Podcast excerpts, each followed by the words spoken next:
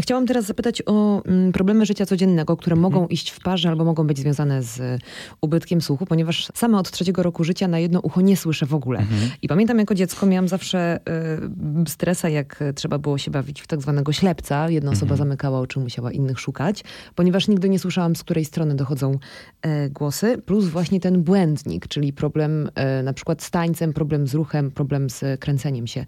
E, co jeszcze może być utrudnione w takim życiu codziennym, jeżeli mamy problem ze słuchem?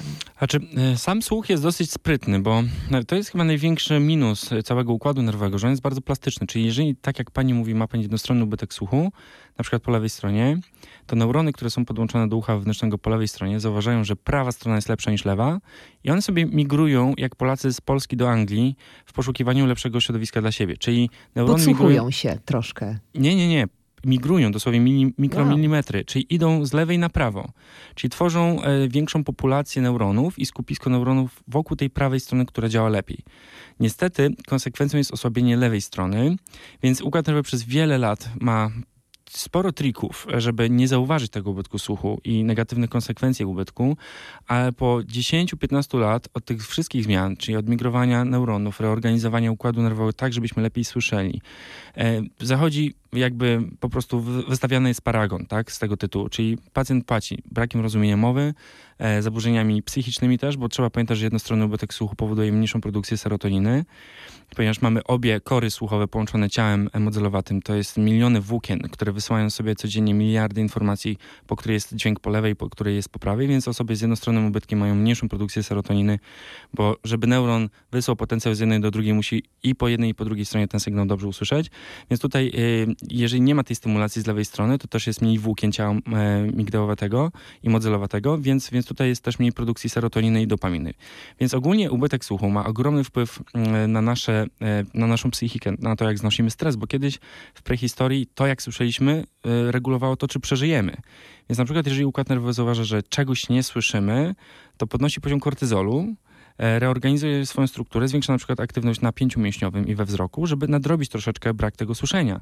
Ponieważ jeżeli nie słyszeliśmy dźwięku za nami, ponieważ mamy ubytek w wysokich tonach do 20, 18, 16 kHz, to odwracaliśmy automatycznie głowę, głowę na prawo, żeby jakby zastąpić tą analizę sygnału dźwiękiem poprzez ruch. E, Więc na pewno warto powiedzieć o tym, że sam ubytek słuchu jest łatwy do zrobienia, e, powoduje niesamowite konsekwencje w całym działaniu ośrodkowego układu nerwowego i większość przyczyn ubytków słuchu są związane z problemami z naszym organizmem. Czyli na przykład możemy mieć cholesterol, e, za dużą różnicę cholesterolu HDL i LDL. Kiedy zazwyczaj idziemy do kardiologa, to ten kardiolog patrzy według swojej specjalizacji, e, jeżeli chodzi o przedział norm. Czyli na przykład mamy 130 jednostek cholesterolu LDL i 30 jednostek cholesterolu HDL. Czyli ten zły jest wysoki, ten e, dobry jest niski. I teraz kardiolog mówi, to jest wynik dobry. No, może dla kardiologii, ale dla słuchu nie, no bo stosunek, żeby komórki słuchowe pracowały prawidłowo, żeby ten cholesterol wpływał dobrze na ich działanie, to jest jeden do jednego. Czyli musimy mieć 100-100, 90-90, 80-80. E, więc często cholesterol i mała różnica pomiędzy jednostkami i stosunkiem powoduje już ubytek słuchu. Oczywiście nadmiar glukozy powoduje też ubytek słuchu, czyli glukoza musimy pamiętać, że jest głównym energetykiem dla mięśni. Czyli kiedy zaczynamy się ruszać, ta glukoza jest utleniana przez mięśnie i jest wysłana faktycznie, żeby e, no, zmienić jakby pracę, e, pracę mięśni na energię. E, kiedy przestajemy się ruszać, glukoza jest wysłana do krwi. Pierw dociera do układu nerwowego, gdzie w nadwyżce niszczy większość neuronów, powoduje dokrwienie ucha, spadki produkcji dopaminy, czyli mobilizacji motywacji, ale w większości przypadków niestety magazynuje się e, w tłuszczu. Tak? E, I, i musimy też pamiętać, że aktywność fizyczna e, jest regulatorem tego, jak słyszymy. Czyli kiedyś ruch regulował to, jak słyszymy, jak widzimy, ponieważ ruch informował nas o rzeczywistości, w której jesteśmy.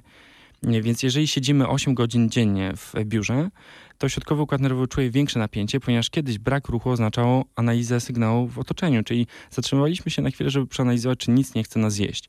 I wtedy słuch się wytęża, troszeczkę szybciej neurony pracują, co też może powodować szumy uszne. Um, układ nerwowy troszeczkę zwiększa kortyzol, żeby ewentualnie, jeżeli coś usłyszymy, zauważymy, uciekać. Więc jeżeli tak działamy 8 godzin, to jest to bardzo stresogenne y, i niszczące dla organizmu. Więc, więc tutaj nawet y, to, jak słyszymy, y, czy ten słuch będzie działał dobrze, czy nie, zależy od tego, jak dużo się ruszamy w ciągu dnia. A jakie dźwięki działają dobrze, a jakie źle na nasz słuch? Hmm. Znaczy wszystkie dobrze działają, bo tak jak wspominałem, układ nerwowy czuje się komfortowo, jeżeli wszystko słyszę. Od niskich, średnich do wysokich tonów. Jest kilka badań klinicznych, które wskazują na bardzo dobre działanie death metalu na przykład, obniżające tętno serca i... Death obniża, metalu, death metal, dokładnie. Obniża tętno serca i, i obniża też ekscytację neuronów drogi słuchowej. Pewnie jest to też związane z nadmiarem sygnału i grupowaniem tego sygnału w przestrzeni i z niskimi tonami. Na pewno niskie tony są relaksujące, ale dla każdego jest zupełnie coś innego. Na pewno e, w tej chwili bardzo mocno się rozwija e, nauka w kierunku e, regulacji pulsu serca i aktywowania układu parasympatycznego, jeżeli chodzi o muzykę, jeżeli chodzi o beat, o rytmikę, to tutaj jest dużo badań w tym temacie, które mówią właśnie, że faktycznie rytmika muzyki powinna być dobrana do obecnego tętna, albo jeżeli chcemy troszeczkę się uspokoić, to powinniśmy włączyć wolniejszą muzykę i tak faktycznie też po części jest. Mm, jeżeli chodzi o słuch, to tak naprawdę największym problemem jest cisza. Jeżeli przez większość czasu siedzimy i jesteśmy w ciszy, układ nerwowy traktuje to jako największe zagrożenie życia, boimy się wyjść na zewnątrz i, i wtedy zwiększa ekscytację, produkcję kortyzolu. Więc na pewno nie warto uciekać od hałasu, ponieważ hałas, tak jak wspominaliśmy, do godziny pewnej jest bardzo bezpieczny i w porządku. E, cisza nadmierna i siedzenie jest najgorsze.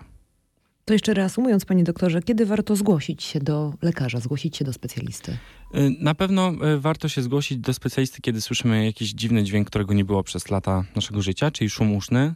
On zazwyczaj oznacza, że komórki słuchowe zginęły nagle, e, więc tutaj zawsze warto reagować dosyć szybko. Trzeba też pamiętać, że jeżeli zaczniemy słyszeć jakiś pisk w głowie, warto wziąć bardzo głęboki oddech brzuchem, ponieważ komórki zazwyczaj w tym momencie są atakowane przez wolne rodniki, które chcą je zniszczyć a to, co usuwa wolne rodniki, to proces utleniania, czyli tlen.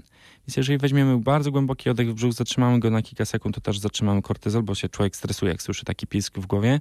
I możliwe, że uda nam się zatrzymać ten proces nagłego ubytku słuchu. Ale na pewno, jeżeli gorzej słyszymy, gorzej rozumiemy, e, zauważamy, że troszeczkę z pamięcią e, jest coraz słabiej, czujemy się coraz bardziej poddenerwowani i zestresowani, że nie słyszymy mowy, no to wtedy na pewno trzeba trafić do audiologa. No i też, kiedy słyszymy pisk albo szum szerokopasmowy, bo to jest zawsze oznaka nagłego ubytku słuchu i szumów usznych.